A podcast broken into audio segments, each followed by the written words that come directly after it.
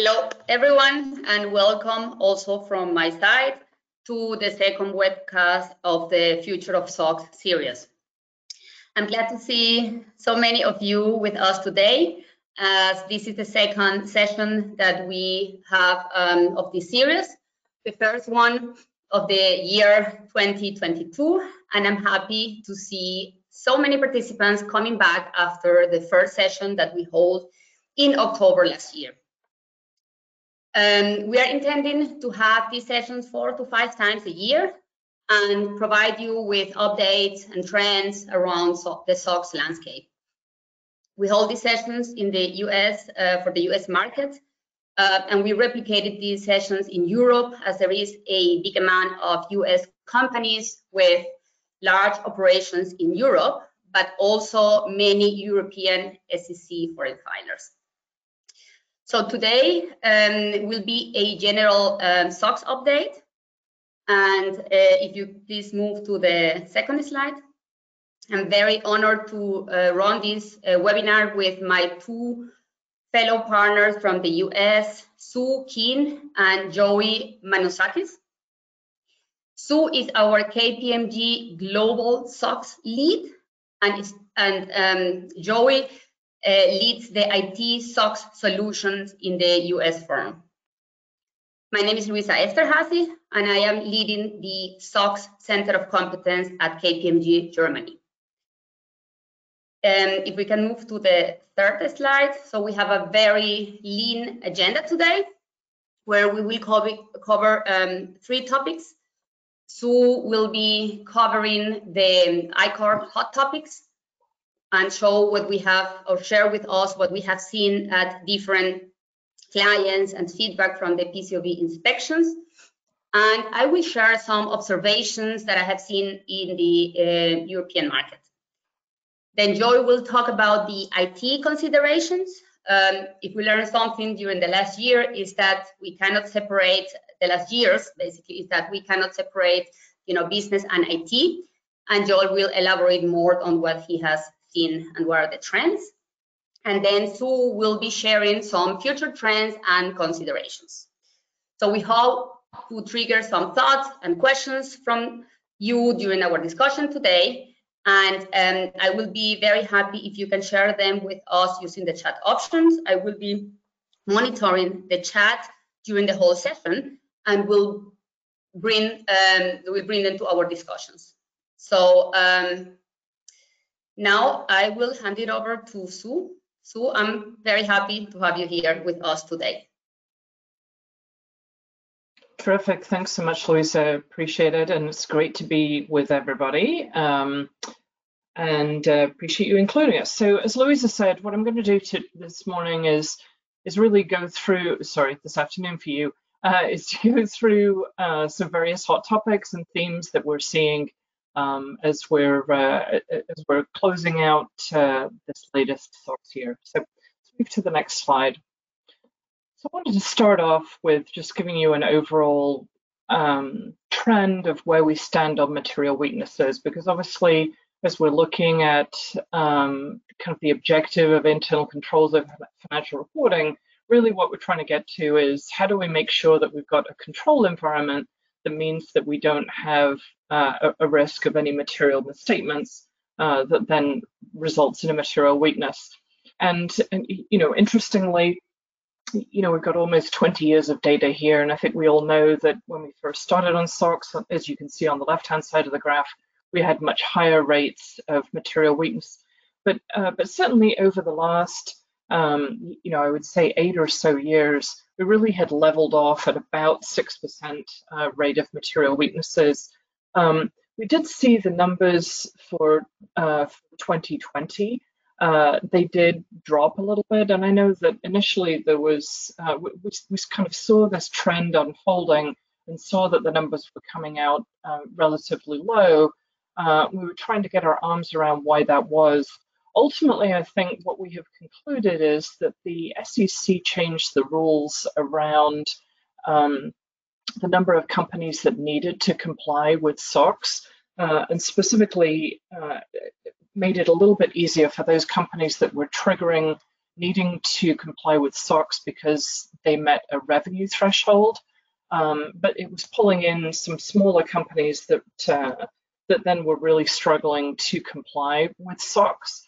So by the SEC then changing the rules such that those companies didn't have to comply with SOX, that then pulled down uh, the rate of material weaknesses. Uh, as ever, you know, one one year of of lower uh, lower number of material weaknesses doesn't create a trend, uh, but certainly that that appears to be the cause for it.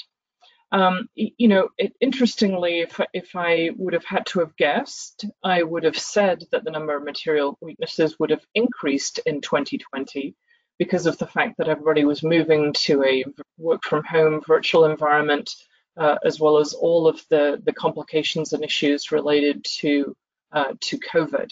Um, we did not see that. Certainly when you go into kind of the causes for material weaknesses, uh, there were very few uh, companies that cited COVID as a reason. Now, as we go into 2021, I'll be interested to see uh, as we close out the 2021 year whether companies do end up showing those as causes for material weakness I think that, uh, you know, certainly in the US, and I know that worldwide, people are struggling with, uh, you know, massive levels of turnover in personnel, um, either permanent turnover in terms of people leaving or people being absent due to COVID, uh, which, which ultimately uh, we think, you know, will have an impact on internal controls. But anyway, just wanted to give kind of a, an overall perspective of where we stand on material weaknesses. If we can move to the next slide. So then, you know, the other data point that I wanted to talk about are critical audit matters. So in the US, uh, we changed the audit opinions so that the auditors have to discuss the critical audit matters.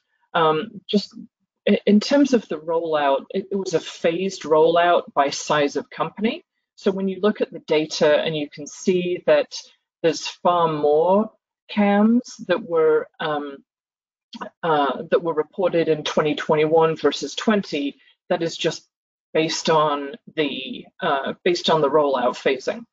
But what is interesting when you look at the data is, irrespective of the numbers, kind of the those topics which are the highest um, are consistent, kind of year to year. So uh, you can see that you know goodwill and intangibles, you know that makes a lot of sense in any instance. I think it was certainly exacerbated in a COVID environment where there's even more uncertainty around forecasts and estimates and all of the assumptions that uh, that underlie goodwill and intangibles. Um, and then, you know, revenue uh, kind of consistently ends up being uh, a, a, theme. Uh, again, the US accounting standards around revenue recognition changed a few years ago uh, continues to be a lot of questions about uh, revenue accounting. Um, certainly, when you listen to the uh, the SEC's chief accountant speak, he talks about the number of questions and inquiries that come into the SEC, and uh, and revenue is always the highest number. Uh, in fact, they've even been saying that potentially they'll put out additional guidance to clarify some of the questions that are coming in. So why am I talking about, you know, CAMs as it relates to internal controls over financial reporting? If you look at what the definition of a CAM is, it is two things. Is one is it's where the external auditor spends a significant amount of time, and secondly, it's an area that has um, uh, a, a number of judgments and estimates that need to be need to be made. And so when you think about those two things combined, um, if if the external auditor is going to call something a CAM, then by definition they're going to spend a lot of their time there looking not only at the accounting, but then also looking at the internal controls. And so when people say to me, you know, where should I be focusing my my SOX program? I think a lot of times it's easy to say, oh, you know, I've got 300 controls that I've got to get through uh, testing and get very focused on that, rather than saying, you know, where are the areas that I think are the biggest risk or the biggest focus? And let's make sure that I'm spending time on those areas, not only on the testing phase, but also certainly kind of in the early part of the year, uh, really thinking through, you know, how do we spend more time uh, thinking about the test of design? How could we potentially enhance the controls uh, in that area? so, you know, I think you can see the other topics that are here on this page. Um, so depending on which industry you're in, uh, and I'm sure you have a good sense of what, what the CAMs are if in fact you've got a US audit report. But uh, certainly those are, are topics to really focus on. Let's move to the next slide. So let's stop here for a CPE question. Um, so over the past year, has the level of effort related to your SOX program increased a lot, a moderate amount, stayed the same, decreased a moderate amount, or decreased a lot? I am going to, uh, I'm going to guess that nobody's going to vote for decreased a lot. I know a lot of people would like that to be the case, uh, but I, I, uh, I would be surprised if anybody had managed to get to that point. I'll just give you a few seconds here to finish the polling.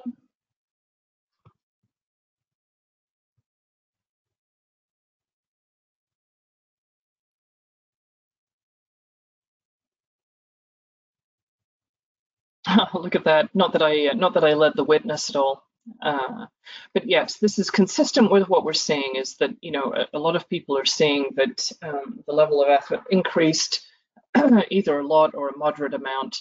Um, again, I think that COVID really has uh, caused all kinds of uh, all kinds of disruption, um, as well as the ever increasing uh, kind of expectations of the PCAOB. So uh, thank you all for voting on that. Appreciate it.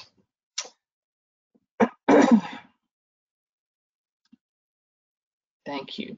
So we've talked about material weaknesses, we've talked about critical audit matters. So now let's talk a little bit about COVID, uh, COVID, the COVID impact. So, you know, whenever we talk about the COVID impact, you know, it's super hard to talk about it because the answer is that, that COVID has impacted companies uh, in, in a variety of different ways. And so kind of, you know, how you're impacted uh, depends on which industry you're in, which sector you're in. And so we've seen some companies that have gone through a surge. Uh, so certainly anything that was online, you know, look, you look at any of the um, kind of uh, online entertainment, they've gone through kind of a surge. Certainly anything that is online shopping and delivery is in a surge, as opposed to hard reset you know, anything that is uh, kind of travel and hotel related is having to go through a hard reset. So, you know, it's very hard for us to say kind of what is the impact of COVID because every client that I talk to has had uh, has had a different experience. But you know, there are a few things that we have seen consistently. One is that almost every uh, almost every organization has been impacted, and so um, you know, really having to rethink uh, the scoping and which businesses, which business units, which locations come into scope. Um, you know, again, whether you've gone through a surge or whether you've had certain parts of your uh, your business have shrunk. And so we've had a lot of companies where they've ended up with locations or business units that have come into scope that they had never considered before. And so certainly as we're as we're thinking about planning for 2022, I think unfortunately we're going into another year of uncertainty. And so what we're recommending to companies is to really think about, you know, we, we always were in that that point of, you know, if you're just scoping your SOX program to cover, you know, 75, 80% of your business, then, you know, the PCAOB has been continuing to ask, well, what about the controls that are in the remaining 20 to 25%? And so, you know, really thinking about should you be should you be expanding your show, your scope to bring in some of these other locations, and or you know, should you try to identify some entity level uh, type controls that you could put into place that would give you that comfort over some of those other locations, so that as your mix of businesses in terms of where the revenue comes and the profit comes from um, that, that again, you've got those overall controls, so it's not quite as disruptive. Um, you know, the other thing that has come out of COVID has been this rapid pace of change. Uh, so already, even pre-COVID, we knew we were in this in this phase where we were moving to lots more workflow, lots more cloud-based applications, and certainly COVID has been a massive accelerant around that. And so, you know, as, as we see that, you know, yes, that, that has definitely has brought, brought a lot of benefits, but we also know that that then brings challenges, particularly as a lot of those technologies were, were rushed into production, is do we really have all of the right um, IT controls around it? Uh, that certainly is one of the one of the things that we're starting to see is uh, is seeing a lot more internal control challenges around uh, IT implementations. Uh, and then the final piece related to COVID is is kind of the record levels of employee turnover, which I know we we all keep hoping uh, is going to stabilize at some point, but we continue to see that. Uh, you know, obviously, as we will come back after the um, after the Christmas holidays here, uh, we've continued to see uh, a, a, an incredibly high level of absences due to sick, sickness, uh, but also continue to see a lot of resignations.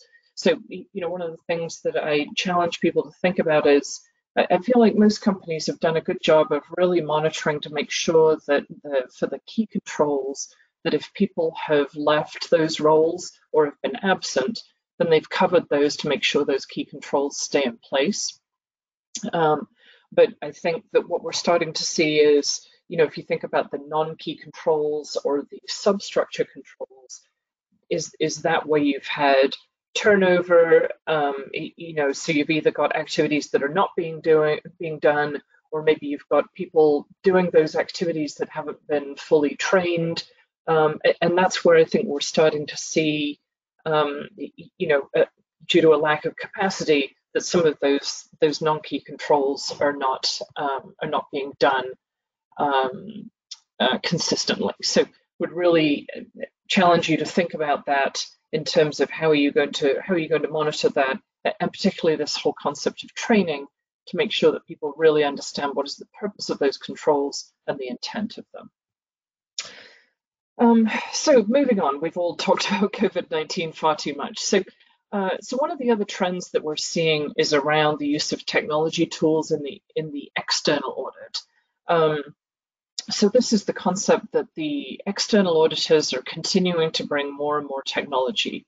Um, you may have heard me talking about kind of uh, SOX of the future. You know, ultimately we'll be uh, we'll be using all kinds of, uh, of tools and automation. Um, but what we're starting to see, or, or what we are seeing, are the external auditors are bringing more and more tools. So we know, for example, that the external auditors for a number of years have been using uh, tools to analyze journal entries, uh, to spot anomalies and look for trends and so on. Um, you know, as they continue to expand that, you're now starting to see uh, them do uh, analytics on your general ledger data. Uh, you're starting to see them run uh, segregation of duties Uh, analysis over all of your uh, uh, all of the users within an ERP system. Um, and so, you know, as as the auditors are bringing more tools and more automation. The challenge to all of you is to say, how do you get ahead of that? So let's take, let's go back to the journal entry example, right? So what we're seeing is that some companies are are thinking about, well, how how do how do you do that same analysis of the journal entries and incorporate that as part of your financial close, so that then you know, as and when an auditor comes and asks you and says, well, we've got these journal entries that, you know, look like they're amounts that are, you know, right at the approval limit, or you know, you've got these journal entries that don't have any descriptions on them, or journal entries that are posting to an unusual uh, account or an unusual combination of accounts, you, you as management have already analyzed and reviewed those so what that does is one, it, it creates a control around environment around it. And secondly means that rather than having this kind of last minute uh, kind of crisis or rush around all of these questions, that you've got ahead of it.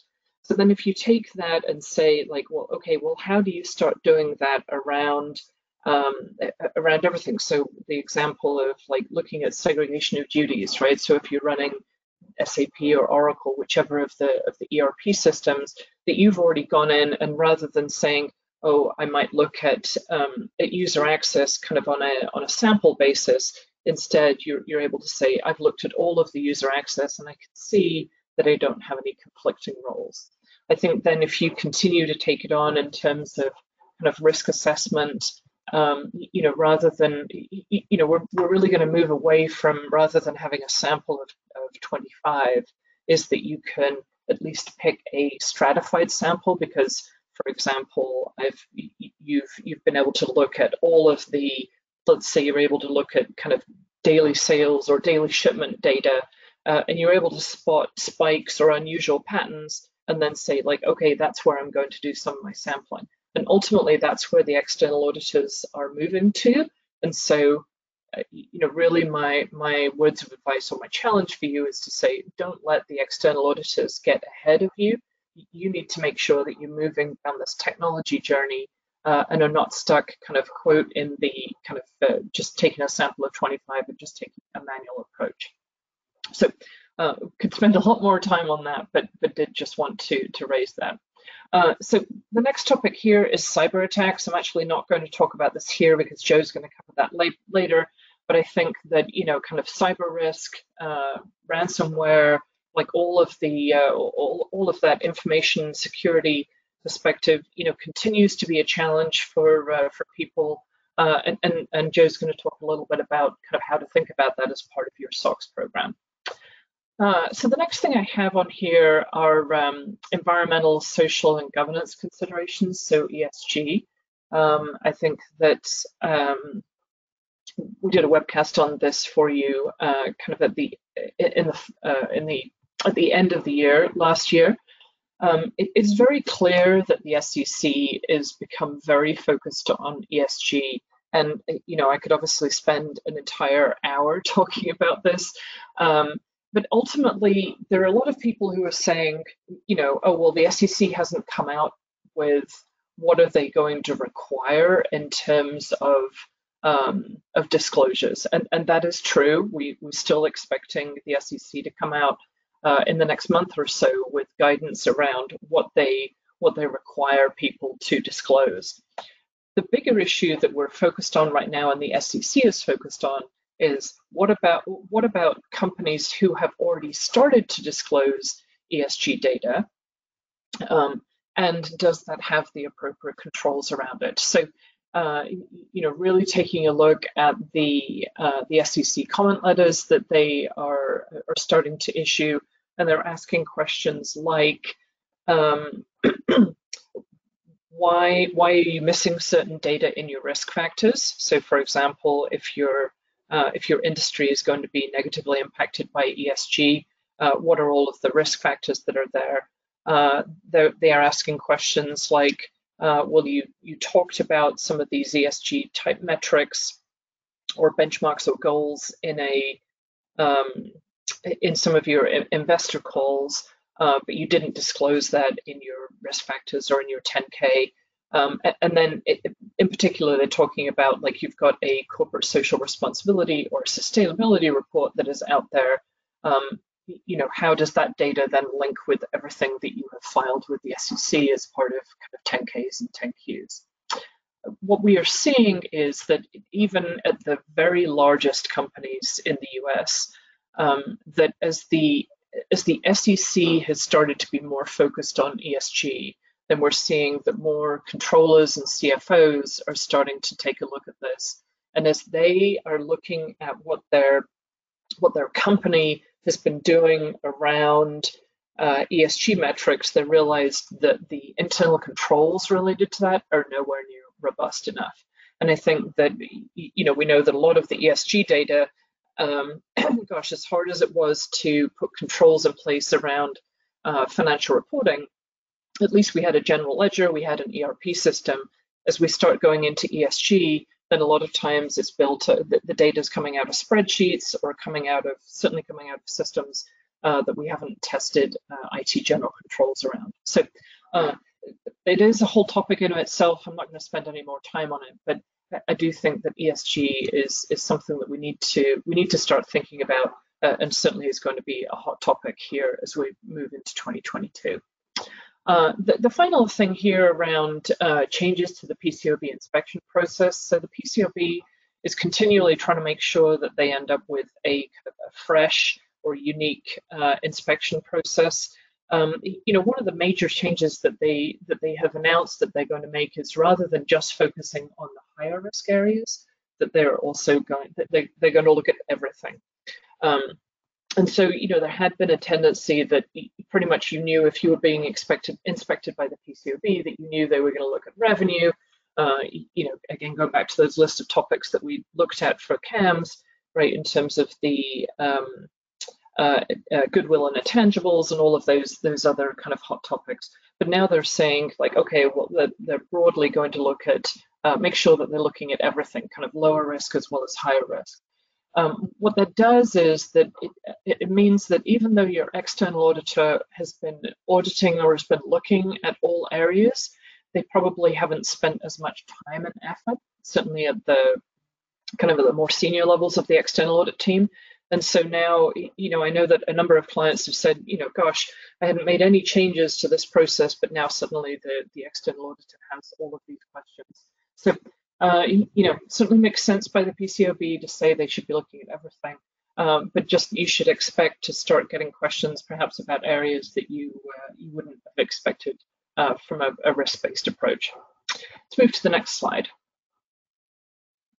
So I also wanted to share with you the results of uh, from the PCAOB. So this is from a summary that the PCAOB does of compiling all of their observations from the inspections that they did uh, of 2020. So uh, let's just spend a minute thinking about the timing here. So this is a report that was issued by the PCAOB in October of 2021, so October of last year, but it was summarizing all of the inspections that they had done during 2021, which was ins inspecting the um, the year ends of 2020. So, uh, the, you know, it, it, always is a little weird to think about kind of those dates. So if you look at kind of the, the financial statement areas that, uh, that they had the most observations on, you know, you can see that the top area is revenue. As we talked about before, revenue has is higher risk, has a lot of challenges, comes up in CAMS. Uh, so no surprise that, that revenue is here. Um, just, just one thing that I forgot to say when I was talking about COVID, you know, when you think about revenue, as we know, the PCAOB has really been focused on price and quantity, about saying like, how, what are the controls you have around price and quantity?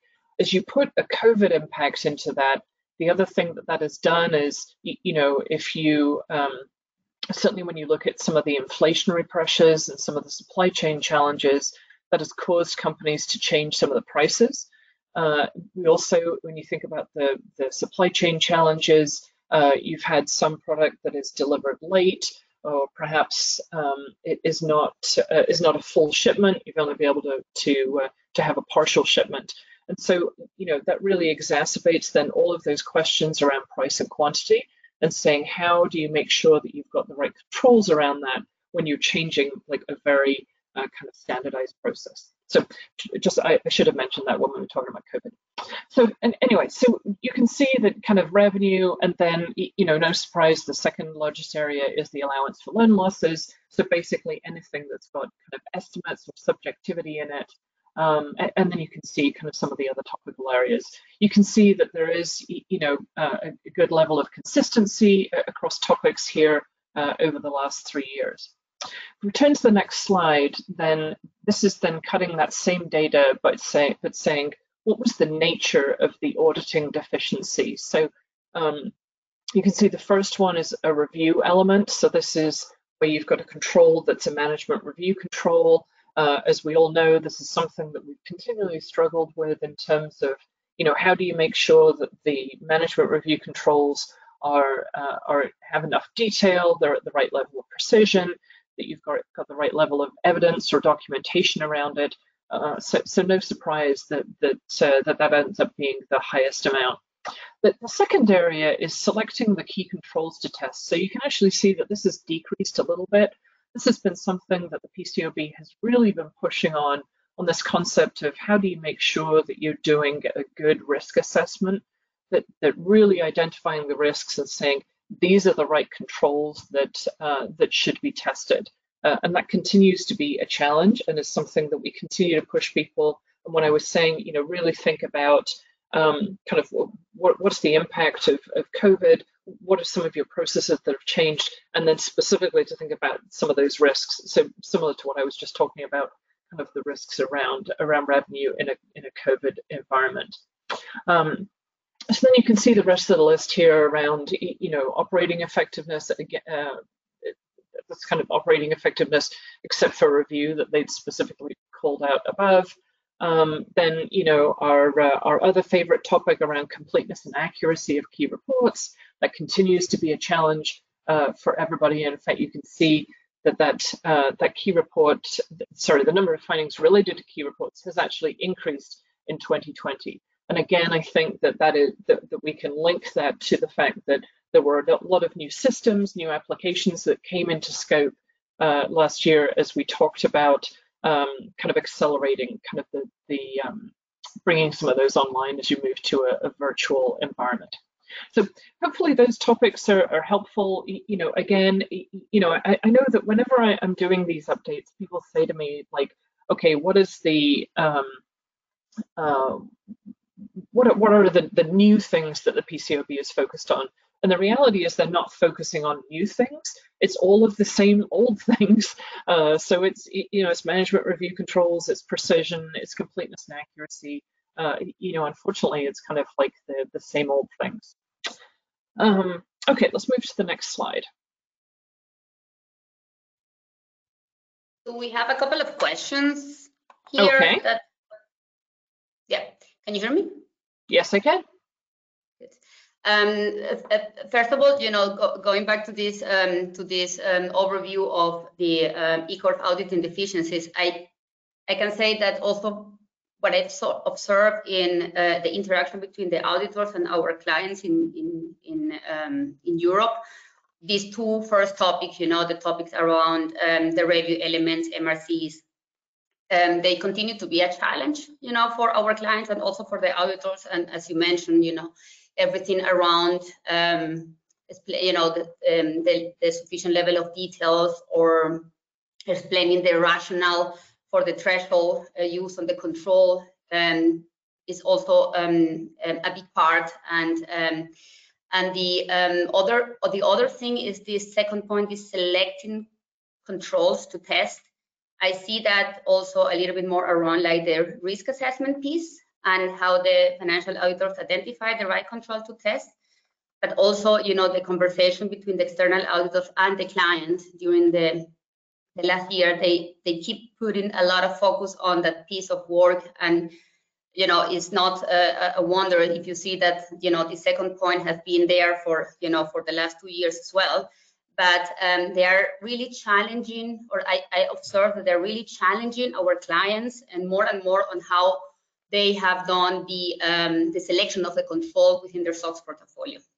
And in this case, not only like to test, but um, how they have determined some controls as key. And what I was um, able to see is that they're also expecting a robust risk assessments process. So as part of the of the of the SOX program.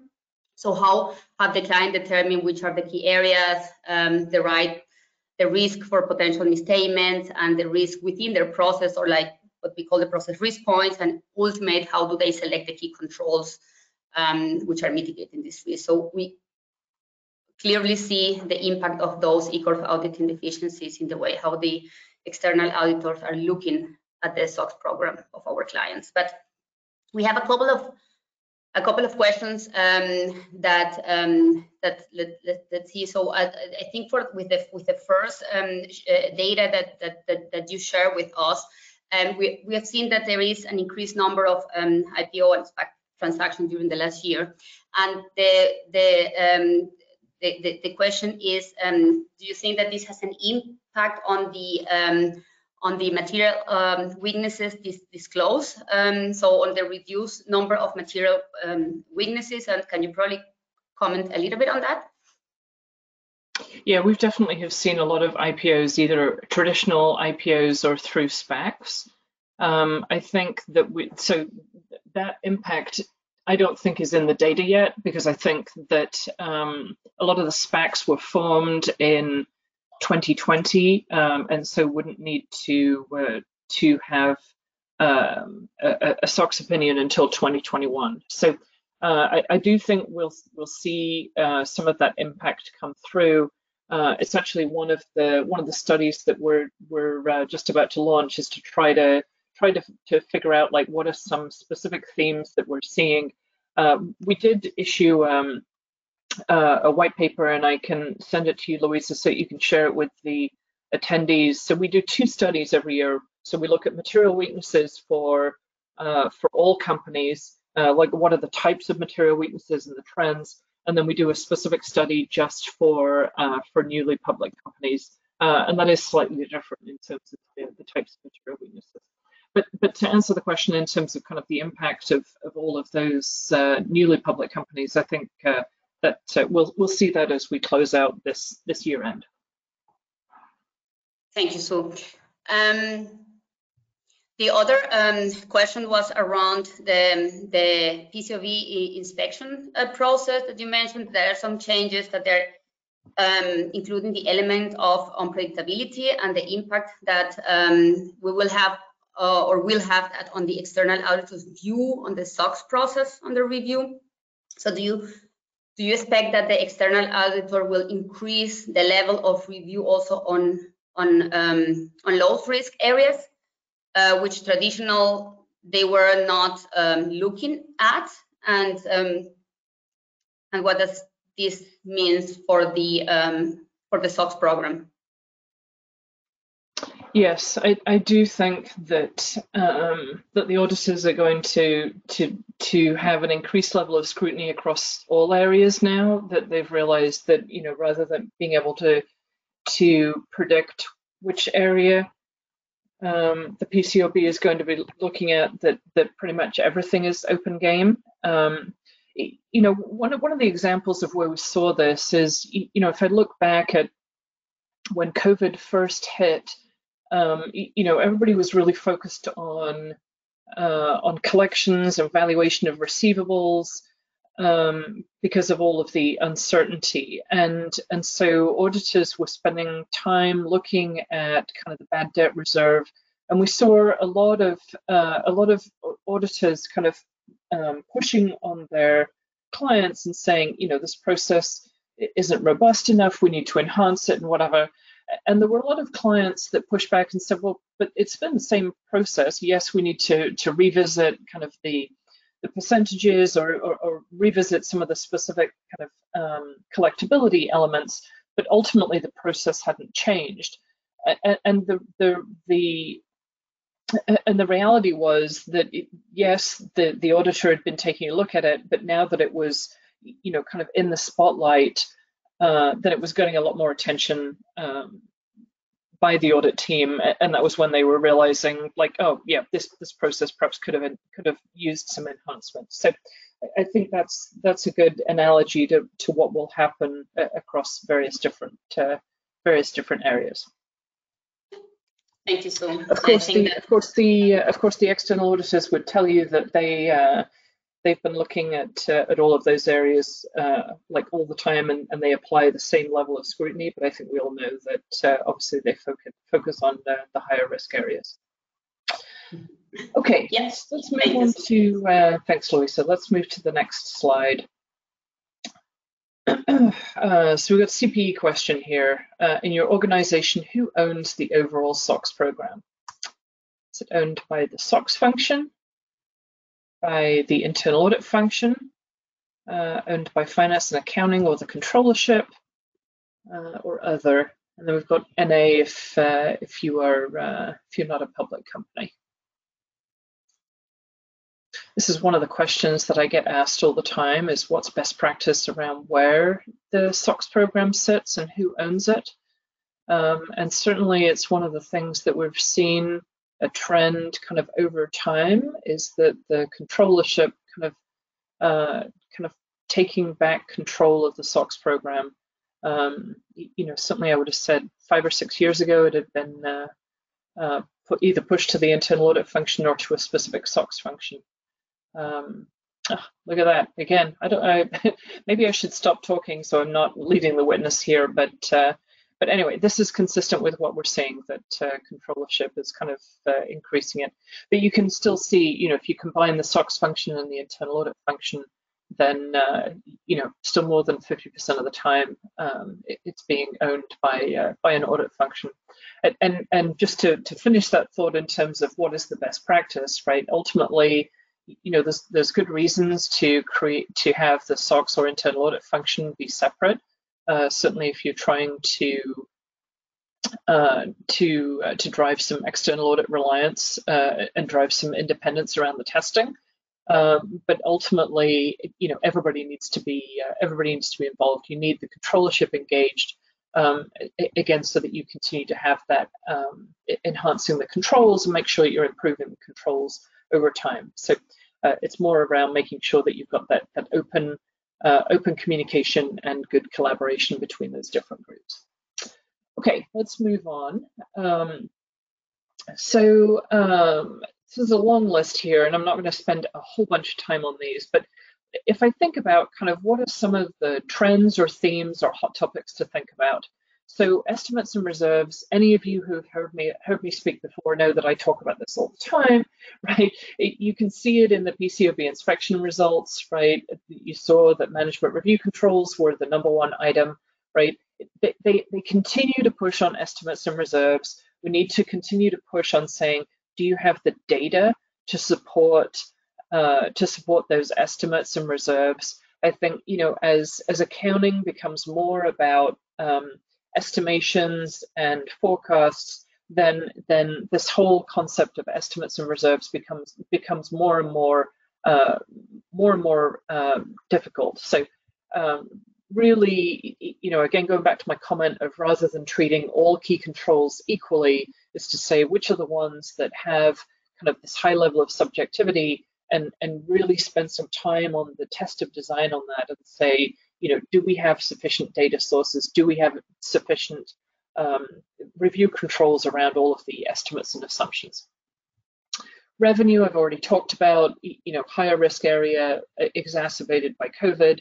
Uh, so would uh, I, I think that one is going to continue to be a high topic area. The next one around physical inventory procedures. So, you know, again, if, if I was to have uh, kind of made a bet, I would have said that uh, we would have seen would have seen a lot more uh, issues come out related to inventory, particularly given uh, how challenging it was to do uh, physical inventories, kind of wall-to-wall physicals, kind of in a COVID environment. Um, you know, we haven't seen those come through. I know that a lot of companies have, have really struggled with this just in terms of not only the COVID issues, but having the manpower to be able to do uh, inventories. Uh, and so, you know, that's something to continue to be focused on. I, also, uh, you know, if you're trying to use a cycle count process um, to replace a wall-to-wall physical, um, I would just um, uh, challenge you to take a look at some of the um, inspection findings that the PCAOB has around uh, cycle counts. They uh, they really don't like cycle counts. Their view is that they can't ever be uh, precise enough to replace a full wall-to-wall physical. So you need to put a lot of controls in place there. Um, the next one around completeness and accuracy, uh, I think it, it stands for itself. We know that that is a challenge. And then I think when you add on that the fact that the, the rapid pace of change with from a technology perspective uh, including the move to cloud, uh, has has continued to have challenges around completeness and accuracy.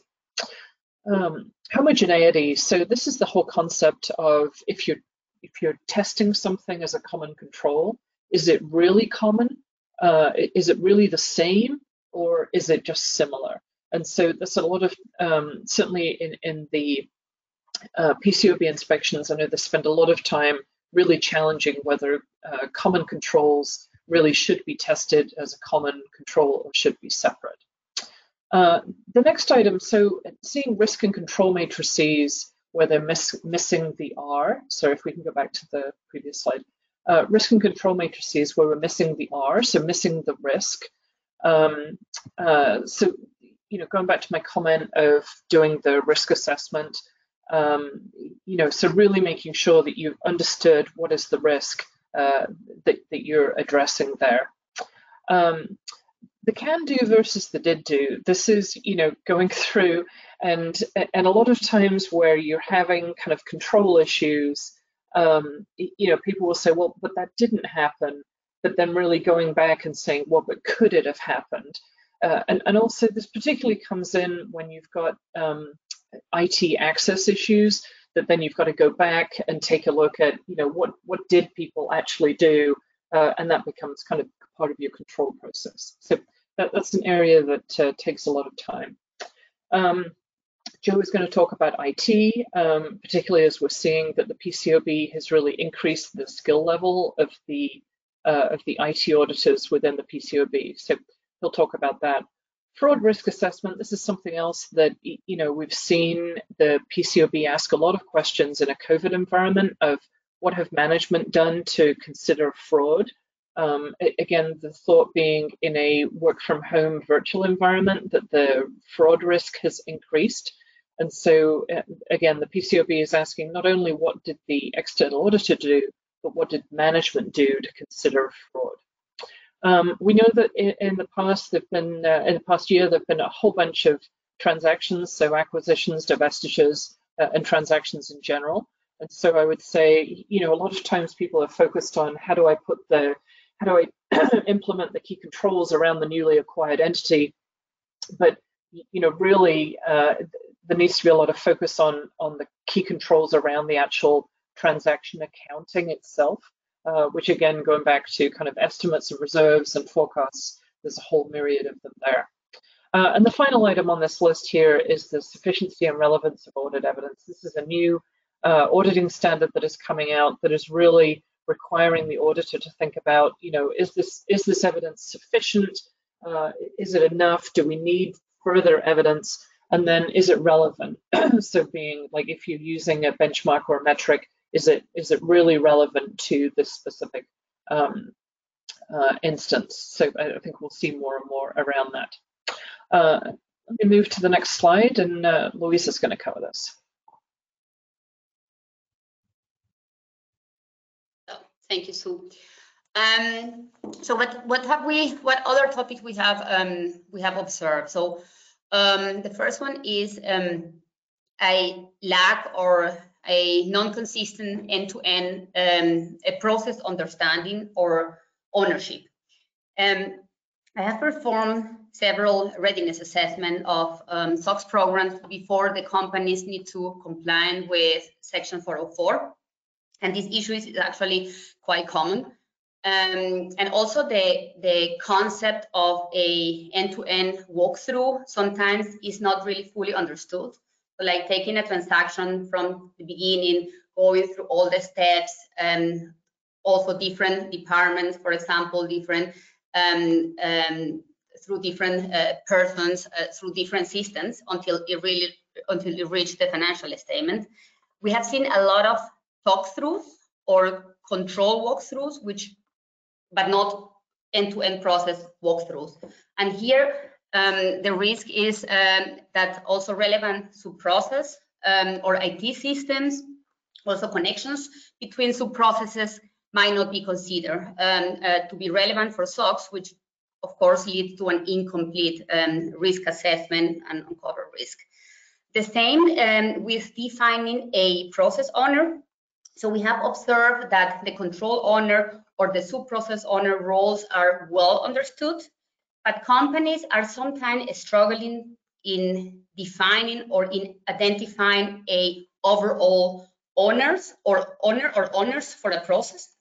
And having only like single pieces like sub-process owners or control owners also might high, um, bear the risk that um, sub-processes are not identified and also the responsibilities are not clear in case of interfaces between two or, or, or between more um, sub-processes. Another common issue is the topic um, culture. And I think that culture is, is always an issue when it comes to the SOX implementation or the first years of SOX compliance. Um, I'm actually supporting a lot of clients in their SOX implementation efforts after a major transaction, a merge or an acquisition or an IPO. And here I think that the cultural change between what they are familiar, so their familiar control environment and the SOX requirement is normally very large. So it is not that they don't have a control environment, but the level of formalization coming from, from the requirements for Sarbanes-Oxley is very high.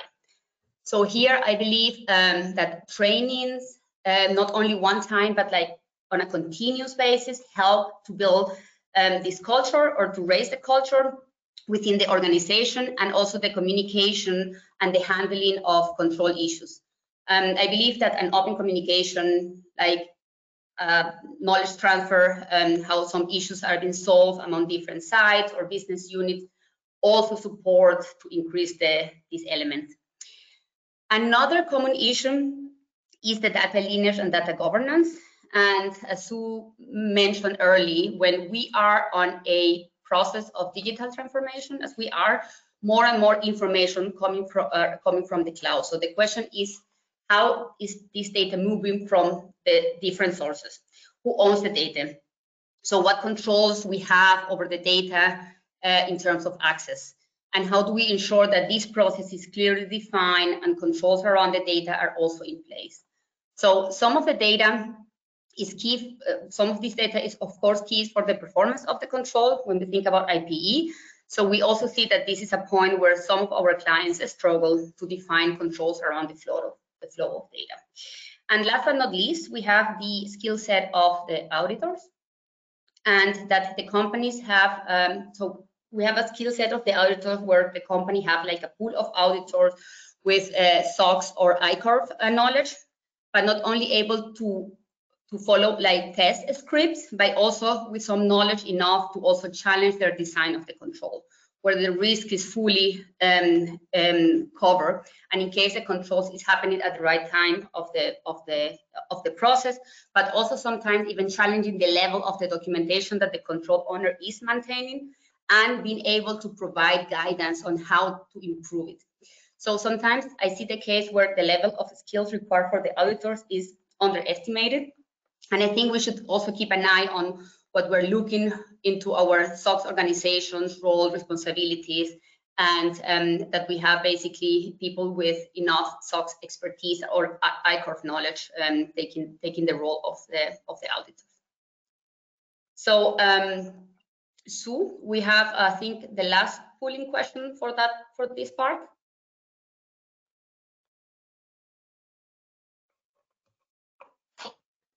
Yep, so the next question is, in your organization, who performs this? Uh, oh, sorry, we already had this one. Oh, sorry. In your organization, who performs the SOX testing? SOX function, the internal audit function, self-testing, uh, guest auditor, or other?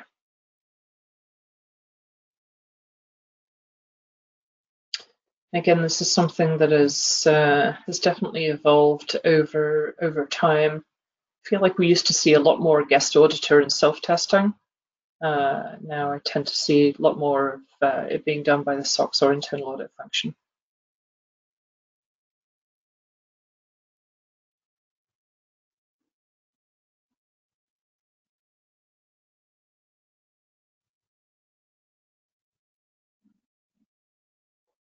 Yep, there we go. No surprise. Yeah, exactly. Okay, I'm going to pass it over to you, Joe. Uh, great. Hey, one maybe one quick question. I was just monitoring here. Just how could you achieve independence um, to be insured if SOX is under the accounting function? Maybe just a quick answer there would be helpful. Yeah, and that's ultimately what uh, causes people to not not put uh, it under the accounting function because you can't uh, you can't get to as high of a level of independence. So that's why we tend to see that where the controllership has has taken over the SOX program, they still uh, tend to have the internal audit or the SOX function do the actual testing, uh, but have the controllership just own the program, and, and that way you can. Uh, that's how you get around the independence. Perfect. All right. Well, thanks. Uh, can we go to the next slide, please? Well, well, thanks, Luis and Sue, and it's certainly great to be with everyone today. Um, I just thought I'd spend a few minutes talking about uh, about IT. Um, and on, on, this slide, we'll, we'll talk about risk assessment, journal entries, and automated control testing. Um, certainly, these are some of the uh, IT audit quality themes uh, that we've been seeing as it relates to the audit. Let's spend a second talking around risk assessment. Um, and, and, really the, the, the, point here is, is not involving IT audit professionals in our, in our business process walkthroughs um, and in any part of the audit planning cycle, which, which ultimately ends up resulting in things like IT automated controls, including you know configuration controls and or application access, uh, key reports, things of that nature, really not being identified timely or, or not at all in some cases. Um, so it's it's super important as we think about an integrated audit um, to not only have our IT professionals involved in just the, the testing of IT controls, et cetera, but to really be involved kind of end to end in the process, starting with risk assessment. Um, but you know, additionally, new systems or tools are often being missed as well during those planning stages or walkthroughs without having IT auditors present, which ends up just causing systems and tools um, or controls even really to be added late uh, to the audit scope, which which we all know that that is, is, is frustrating for for everyone involved, you know, including the auditors. Um, another issue that is um, really not being picked up during initial planning is is around um, interfaces um, and that, that are connecting different systems. Um, you know, a technology environment really evolving and, and changing at, at, a rapid pace today. It's it's it's very important to have regular touch points um, to review the entire system landscape, any changes that are going you know on a periodic basis with leaders of the IT organization. So maybe a good practice there is to have quarterly touch points, not only with you know because um, you're you're probably touching the control owners on a more frequent basis, um, but it's also important to with with members of like IT leadership and management to have those regular recurring touch points um, just to ensure that what was discussed during say the initial planning stage of the audit is still the IT organization's plan, you know, throughout the year and things haven't evolved or changed. Um, but I, but certainly it, it, can no longer be just a kind of a once a year touch point, you know, at the start of the audit. And then as we go over to journal entries, you know, we this this is probably not a surprise for anybody, and I think it was even referenced earlier, but we, we do continue to see where um, complete populations of, of journal entries are not being accounted for. Uh, this is generally due to either incorrect or an incomplete set of parameters that are being executed when we're extracting all journal entries from the system. Um, so, so, what I would say here is, you know, there's there, there's varying ERP systems and in, in, many ways that journal entries can be um, entered. So oftentimes the auditors or the, the accounting teams are sometimes just unaware of all the possible ways, thus leaving populations um, incomplete sometimes this is important here to ensure we have the right skill sets from an from an IT audit perspective. Um, I'll talk about the IT audit perspective for a second and then management's perspective. But from the IT audit perspective, it's certainly important to have the right IT um, level professionals with the skill sets around whatever the ERP is, whether it's Oracle, Workday, SAP involved, so that we know um, what those parameters are that not only are being selected but could be selected to ensure that we're getting the right populations. Um, and the same from management's perspective. You know, it's certainly uh, important to have the right level of, of skill sets involved from either either a, a business IT analyst that, that's very familiar with the system or or a, a, true technology professional that knows the system well um, to ensure that you know, all the populations are being included as part of management's control. And then we'll just move to automated controls for, for a minute. Uh, automated controls, so, so here we just, you know, controls are not being identified in the process walkthroughs. It, it um, was was was the was the point here, and which really ends up resulting in process risk points uh, being overlooked or or not addressed at all. Um, this this goes back again to my my earlier point that I started with of just uh, having the appropriate team members in the walkthrough to really try to help better identify the appropriate risks and corresponding controls kind of from the onset. Uh, the next two points, they really go hand in hand. Um, you know, with configuration controls, it's certainly important to, to understand what all goes into the configuration of a setting within the system that really enables that configuration control to work. Um, oftentimes, security and configuration settings, they can be adjusted in multiple places within a system. Um, and the auditors are not always uh, checking each potential place where settings can be modified. So again, not only important for the auditor to understand that, but also for management. Um, you know, as it relates to testing attributes, a good example here would be related to the aging of invoices. So, so many times AR reports, you know, they age at varying frequencies, you know, say 30 or 60 or even 90 days. Um, but to ensure the control has been tested appropriately, appropriately uh, each frequency will need to be tested to determine that the system is not only designed, but it's actually working effectively to age those invoices at the corresponding date range. Okay, if we could please move to the next slide. And we have our next polling question. So which of the following is your biggest challenge related to your IT SOX audit? Uh, the first is resource challenges, misalignment with external auditor on scope or expectations, keeping up with changes in technology, repeat deficiencies year over year, or other.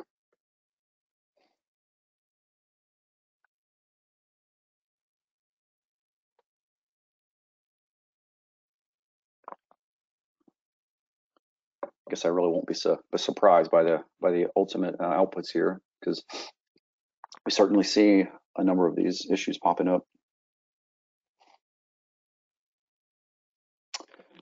Yeah, no, I guess no surprise the resource challenges were were the the most significant. We we continue to see that here um, here in the U.S. Not only with with with the firms, with our clients. Certainly, IT auditing skill sets are um, are in are in high demand. Um, it's I think it's interesting that we see misalignment with external auditor.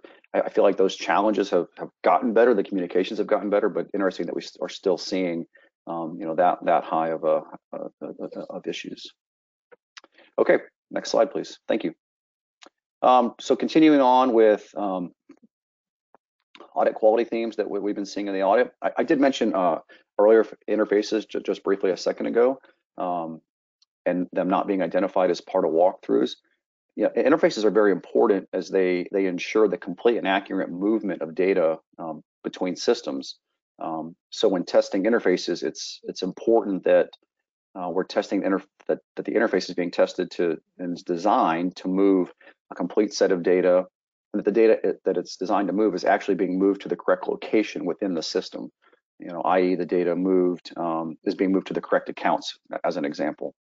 Um, if interfaces are are incomplete, as an example, then we would need to move to a manual test would need to be done to ensure that the data being moved between systems is complete and accurate. So in that case, rather than relying on the uh, the interface to, to move data between the systems, we'd actually would go around that interface and do and do a, a reconciliation through a manual control.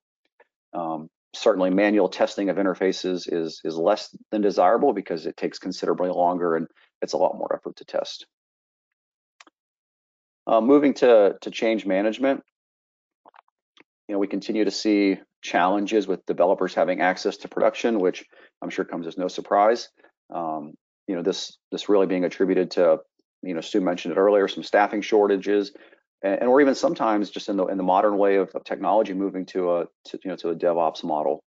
Um, you know, the key here though is to design effective compensating controls or monitoring controls really to ensure that the risk of developers in production is being addressed adequately. With system changes um, and enhancements, you know, really happening at, at, a, at, a, rapid frequency, it's it's important for for audit teams to to kind of document and understand the risks and changes that are happening within the technology environment. Um, it's certainly a, a, good idea to have um, your internal and or external teams involved from the beginning when changes are happening. Um, you know, Sue did allude to this earlier in, in her comments around um, system development lifecycle and controls and changes to systems and ensuring that the, the auditors, um, both internal and external, are, are involved. And, and, the benefit here, uh, I guess, to the audit process is really that it just helps to avoid, you know, surprises that are related to risks and controls, especially once the system is live. Uh, and then we'll talk for just uh, a brief second here about um, SAP 11. So user access reviews, um, you know, oftentimes user access reviews, they serve as, as kind of the backstop control or the or the bookend monitoring type control of user access to systems. Um, so it's the it's the proverbial catch-all. Um, but it's it's certainly important to ensure that all privileged access, um, especially the technology layers, you know, along with any key user access, um, within business functions um, and or SOD monitoring that they're being identified and reviewed on a timely basis. Um, the precision of the reviews are, are, really what's key here um, to ensure that the right access um, across all levels are being re reviewed for users, um, you know, on, on, a on a periodic and timely basis. So it's it's not boiling the ocean and reviewing all levels of access for everyone, but it's really dialing in on the right technology and critical business level access to ensure those are appropriate. Uh, next slide, please. Um, so continuing the theme with, with system access, um, we do continue to see the use of generic or um, unnamed account uses, uh, as well as you know others outside of IT having privileged access. Um, we've really seen a big uptick in, in, in, this area in terms of others outside of IT having privileged access, especially with the growing number of um, IPOs and SPACs that we've seen over the last you know 12 to 16 months with with with companies just transitioning from being private um, and smaller within their organizational structures and not having the rigor and or um, focus or focus and or maturity around controls um, and just just having that less formal controls posture of what it really takes to be um, to be a, a, you know a, a, public and a SOX compliant type organization. Um, so it just leads to I've seen it a number of times, even just recently with with customers within their um, within the accounting or, or, or, or, finance functions, having access to, to the general ledger, um, having access to, to key finance functions that, that they really shouldn't have access to um, in, in, in, a public organization. Um, one other consideration we're seeing is where access is deemed uh, inappropriate, but yet teams continue to rely on the applications or reports that the access was supporting. So inadvertent reliance, essentially. Um, you know, if access is inappropriate, it's generally not acceptable then to rely on the the, the application controls or reports that were that we're, we're relying on set access to be appropriate and work and effective. Um, we did touch briefly on IPE a few minutes ago. I know IPE is everyone's favorite topic really over the last few years, and you know it, it does continue to be a, a focus area. Uh, you know, not, not only with um, with with public companies, but certainly with the PCAOB. Um, it, it really is probably the number one challenge area that continues to be, or sorry, the number one challenge area really is is focusing and understanding the source and relevant data elements within the IPE. Um, so again, it goes back to the precision of, of, of management's review and management really being able to understand what are those um, those critical areas, and then the, in turn the auditor being able to um, understand the, you know, like I said, the, the, the source and the relevant data elements within the IPE so that they're testing it effectively. And the last topic on, on this slide is around the evaluation of deficiencies. Um, you know, what we're seeing here is that when deficiencies are, are occurring that um, that are either a, a, where we have appropriate compensating or mitigating controls, they're, they're not being identified really to sufficiently address the risk of the deficient control. So we've got controls, you know, issues, deficiencies, et cetera, but, but teams have failed to and or management to identify what are those compensating factors or mitigating factors that need to be in place in, in lieu of having an effective control. Um, you know, oftentimes teams will look to other IT components first uh, to try to compensate for deficient control, but many times we have to look for manual controls, you know, that are operating at a precise enough level to mitigate said risk. And the important part there, I'll just highlight it one more time, is at a precise enough level because if, if we identify a control that's operating either at the ELC level or just just maybe just too high of a, a review, you're, you're not really mitigating the risk and capturing it at the, at the appropriate level. Okay, next slide.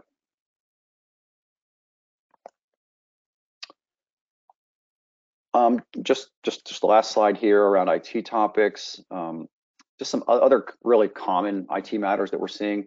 So around roll forward considerations, you know, for roll forward, it's it's really important to to align with your external auditor kind of during the planning stages to ensure that the requirements and procedures for specific controls um, for third-party reliance um, are being accounted for up front so that everyone uh, from an expectation perspective is on the same page and they're being set appropriately and then also met accordingly for testing of specific controls um, you know, I think doing this in, in alignment with your external auditor uh, really would help to to alleviate um, some of those concerns about having misaligned expectations up front. Um, and then, you know, cyber certainly that probably everyone's maybe not favorite topic, but it's certainly a topic um, that's that's very relevant and out there in today's world. Um, you know, cyber events continue to be to be very relevant. You know, more and more in the news today as, as we all see them, um, and they're more and more being beginning to impact um, audits. Um, you know, it's it's not always it's not always something that uh, it's not always did something occur a, as a result of a cyber event, but it's what could have occurred or what could have happened. And that's those are a lot of the questions we're starting to see the auditors ask um, when a cyber event occurs. Um, so, you know, one, thing that's important is, you know, more teams are, are beginning to add cyber-related controls um, to their SOX portfolios. A couple of examples of those that we're seeing are around uh, third-party vendor controls, uh, patch management, and even, you know, intrusion detection controls. Um, you know, while cyber is not, um, it's not part of the current um, audit standard in terms of having um, cyber controls within the SOX framework. Uh, we are seeing, as we're seeing more events occur and, and, pop up, that's where we're starting to see companies and, and or uh, audit teams add, add those types of controls. Um, you know, additionally, when cyber events have occurred, you know, I'm seeing the internal audit and or SOX departments really spending a lot more time um, mapping business process manual controls to then mitigate the risks caused by whatever the, the cyber event was. And, and as Sue did allude to earlier, um, you know, some of the more common or most common types of cyber attacks that, attacks that we're seeing today are really ransomware focused. Um, you know, the last two bullets here um, that, that I'll talk about are, are, ensuring that we're testing controls as, as part of a homoge uh, homogeneous process, uh, really ensuring that the process is homogeneous. So not just making the assumption that it is, but but really proving out that, that it is that way. Um, you know, we oftentimes see teams take an approach that they assume the process is homogeneous, but only to find out later that you know changes did occur from from prior year. So you you can't just assume that what happened last year is happening this year. Um, you know, as an example, or that maybe even changes to a specific system, um, you know, are, are, operating differently maybe than than, than from a, from an adjacent system. So um, it's important to really understand how those those are work those work from a from a process perspective. And then for IT controls reliance, you know, it's super important to ensure that you know systems are not only documented, but they're but they're actually tested. Um, you know, we continue to see processes where audits are they're relying on IT systems to be effective, yet the actual system has not been included in, in, in the scope and hasn't been tested for the year. So essentially, what we have again there is um, inadvertent reliance. Um, but the best way to avoid that is to do comprehensive walkthroughs um, as an integrated team and to ensure that all um, all appropriate parties are, are a part of that um, planning for the audit, you know, upfront in the beginning. Okay, please move to the next slide. And Joey, we have um, a couple of questions here around um, cyber. Sure. And I think one, one, some of them you you you um, um, already answered. Um, but um, before we move to the last polling question, so um, there is one about the um, what are the consideration of cybersecurity in um, internal control for internal audit and whether the um, the SEC view um, cyber security as a potential risk area? Yeah, so I I think in short, the SEC does view it as a risk area, and I think they're still formulating their opinion in terms of how, and the same with the PCAOB, how and how it will impact the audit as from a from a formality standpoint, meaning are they going to require a certain level of attestation and or um, review around cyber specific controls? Right now it's um, it's they're just be, like I said they're just being added to the audit uh, to to management's control frameworks and or um, to audit considerations as they're occurring. There's there's no formal guidance um, that, that requires cyber to be part of the the SOX control framework. But if you think about your your controls a lot of them that are um, at least from a technology perspective, they're around access and they're they're around controlling access or, or, or trying to limit access. So so those certainly are good controls. And um, where I've seen cyber incidents even occur in organizations that could be impactful to the financials, that's kind of question one. Um, and I, I, I said this a second ago. There's a lot of effort around focusing are your manual controls able to stand up to that event would they have caught and prevented that issue and and so far those what i've seen at least in my experience those seem to be working, um, but it's still important to be able to to point to those and to ensure they are operating at a precise enough level um, to prevent. Thank you, Joe. Uh, I think you just answered also the next uh, question. Um, we have also a question about um, privileged access. And um, I, I, think here is a little bit more about what do you suggest that companies review um, around privileged access. So the review should be on a periodic basis. Who has the privilege, privileged access or is it sufficient to review the activity to see if it is reasonable? Um, yeah, so I, I think if you if you focus on the preventative side of this, the the idea would be from an from a technology perspective to ensure that any of the what you consider privileged ac activities, so administrator type level access, is um, is given to the individuals that that should have that access, where you're not creating a segregation of duties conflict, i.e., developers, you know, having access to the production environments. Um, so from an IT perspective to be around administrator type access. And then if you think about your your your your, your risk and control matrix and your key business processes, there are specific accesses within those processes that would be deemed uh, critical and or powerful type access, where you want to ensure that you don't have uh, the the wrong people from a accounting and finance perspective having um, either too much access where, where they can do too many things they shouldn't be doing and or creating segregation of duties conflicts uh, either within a process or cross processes. So those are the critical types of access you'd want to try to prevent up front. Um, I think the second part of the question is, you know, do you need to review the actual what they did with, with said access? You know, I only really see those type of events occurring when you when you know um, when an organization knows that they've got um, inappropriate access assigned to an individual for, for a number of reasons that could occur. So, so when that's known, then some of the monitoring controls that would come into place would be around um, reviewing set access to ensure that what they've done with that access um, is appropriate.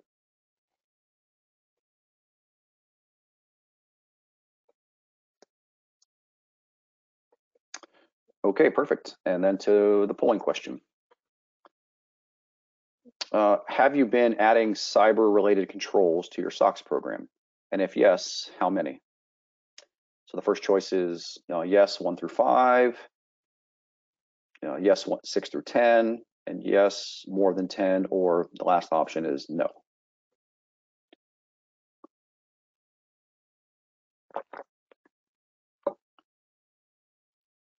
Just give it another second here.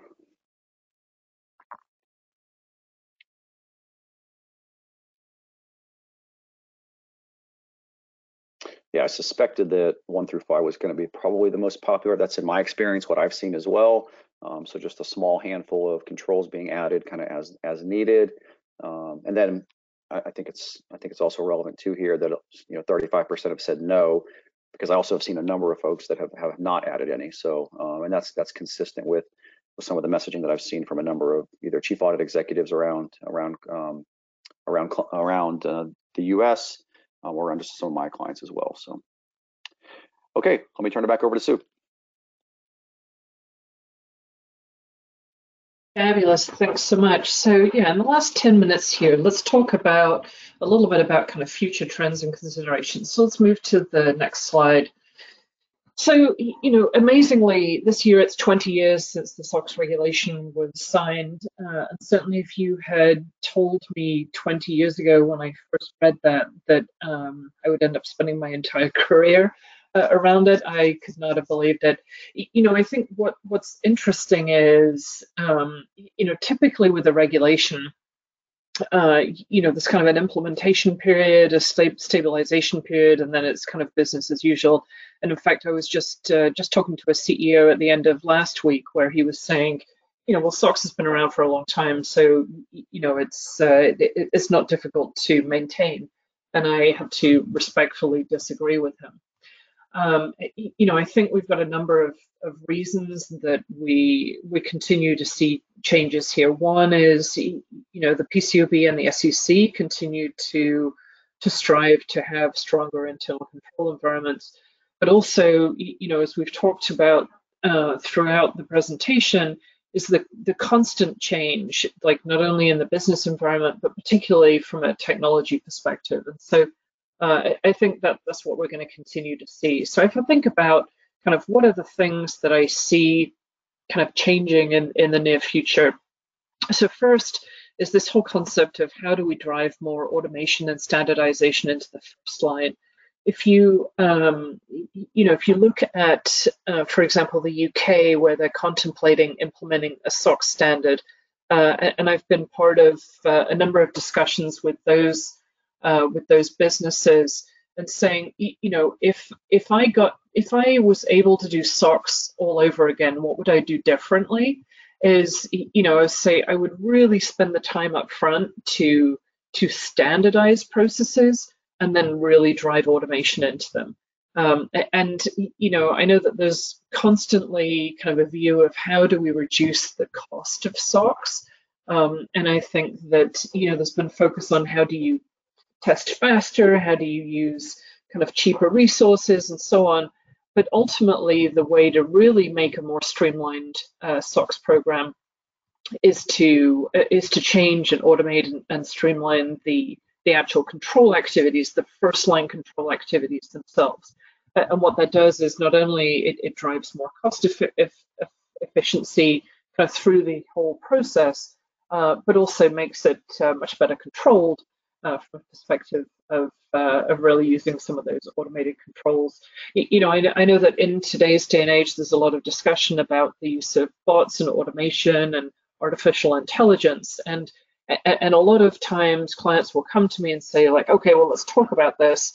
And then I'll say, you know, absolutely. And, and the first place to start is this whole standardization, right? Of like, you can't have, uh, you, you shouldn't have three different ways of processing uh, AP. You shouldn't have multiple different uh, systems that are processing revenue or, or, or, doing things differently. And, and as we all know, that whole standardization across uh, across business units, across locations, across certainly across countries, uh, becomes really tricky. But I do think that this is where where we're going to go. I think that you know, as we've been talking about, a lot of companies are are moving to uh, implementing more workflow, they're implementing more cloud technologies.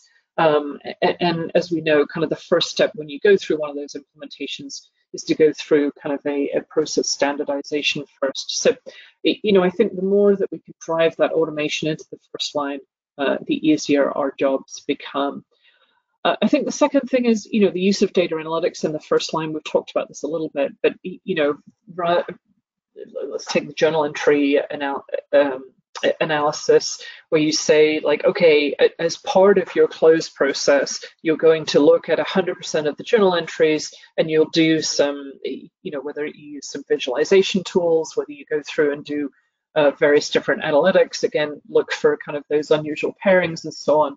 Uh, but i think that more and more we're going to see um, a change in the first line kind of financial close process to say, how do you start incorporating the use of data analytics and or the use of looking at 100% population? And what that then does is that then allows you to significantly change how you uh, are doing testing. So rather, you can move away from doing a sample of 25 because then you're really looking at like, okay, somebody is looking at all of the three-way match uh, or, or all of these different transactions.